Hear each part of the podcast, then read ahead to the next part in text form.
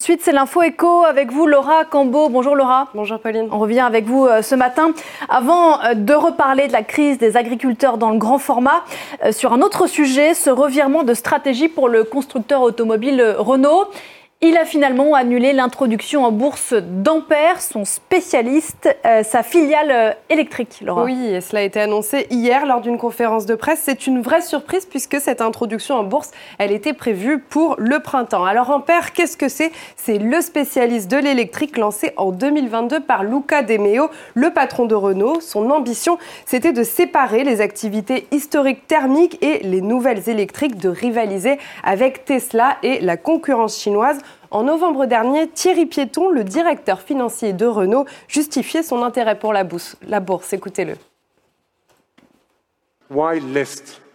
Pourquoi introduire en bourse Ampère Tout d'abord, la levée de fonds permettra d'avoir plus de ressources pour ensuite augmenter plus rapidement le chiffre d'affaires, la rentabilité et les fonds disponibles. Une partie de cet argent pourrait servir à financer notre expansion et des dépenses en recherche et développement. Cette introduction en bourse aurait donc permis d'accélérer le développement d'Ampère?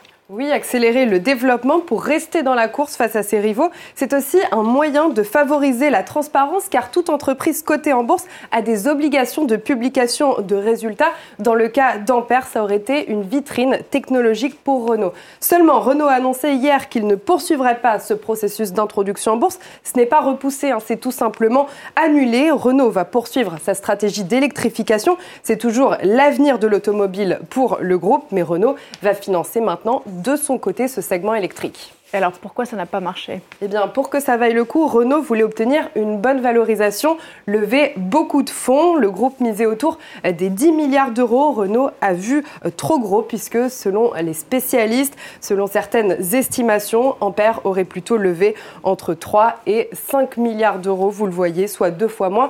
Ampère aurait levé peu car en fait le contexte actuel n'est pas favorable. Ça semble étonnant à première vue hein, car il n'y a jamais eu autant de voitures électriques vendues. Mais pourtant, ça n'intéresse pas les investisseurs car les constructeurs ne gagnent pas beaucoup d'argent, ils ne se font pas euh, beaucoup de marge sur l'électrique et s'ils ne se font pas de marge, eh bien c'est parce que les géants se livrent à une guerre des prix importante. Et cette guerre des prix, c'est notamment une des stratégies de l'américain euh, Tesla oui, depuis fin 2022, l'entreprise d'Elon Musk baisse ses prix pour quasiment euh, tous ses véhicules. Par exemple, en France, le modèle Y, qui est le dernier euh, modèle de sa gamme, était vendu 50 000 euros. Et aujourd'hui, le modèle Y est désormais vendu 43 euh, 000 euros. À la suite de ces baisses des prix, le groupe Tesla fait face à une descente aux enfers. Pour le dernier trimestre 2023, le bénéfice net a chuté de 39% sur un an. La conséquence sur les marchés, vous la voyez, les investisseurs ont complètement perdu confiance. Sur six mois, l'action Tesla est en baisse de 29%. Et si Tesla décide de baisser ses prix, c'est pour rester compétitif face à ses concurrents Oui, alors il y en a plusieurs, mais son premier concurrent, et retenez bien son nom, c'est BYD pour Build Your Dreams, construisez vos rêves. C'est un constructeur chinois qui vient de Shenzhen et qui a des coûts de production bien inférieurs. BYD qui a détrôné Tesla au dernier trimestre 2023. Il a vendu 526 euh, 000 voitures, plus de 40 000 euh, voitures de plus que Tesla. BYD sort de Chine et commence à grappiller des parts de marché partout dans le monde. En Suède, l'un de ses modèles a même été le plus vendu de l'année.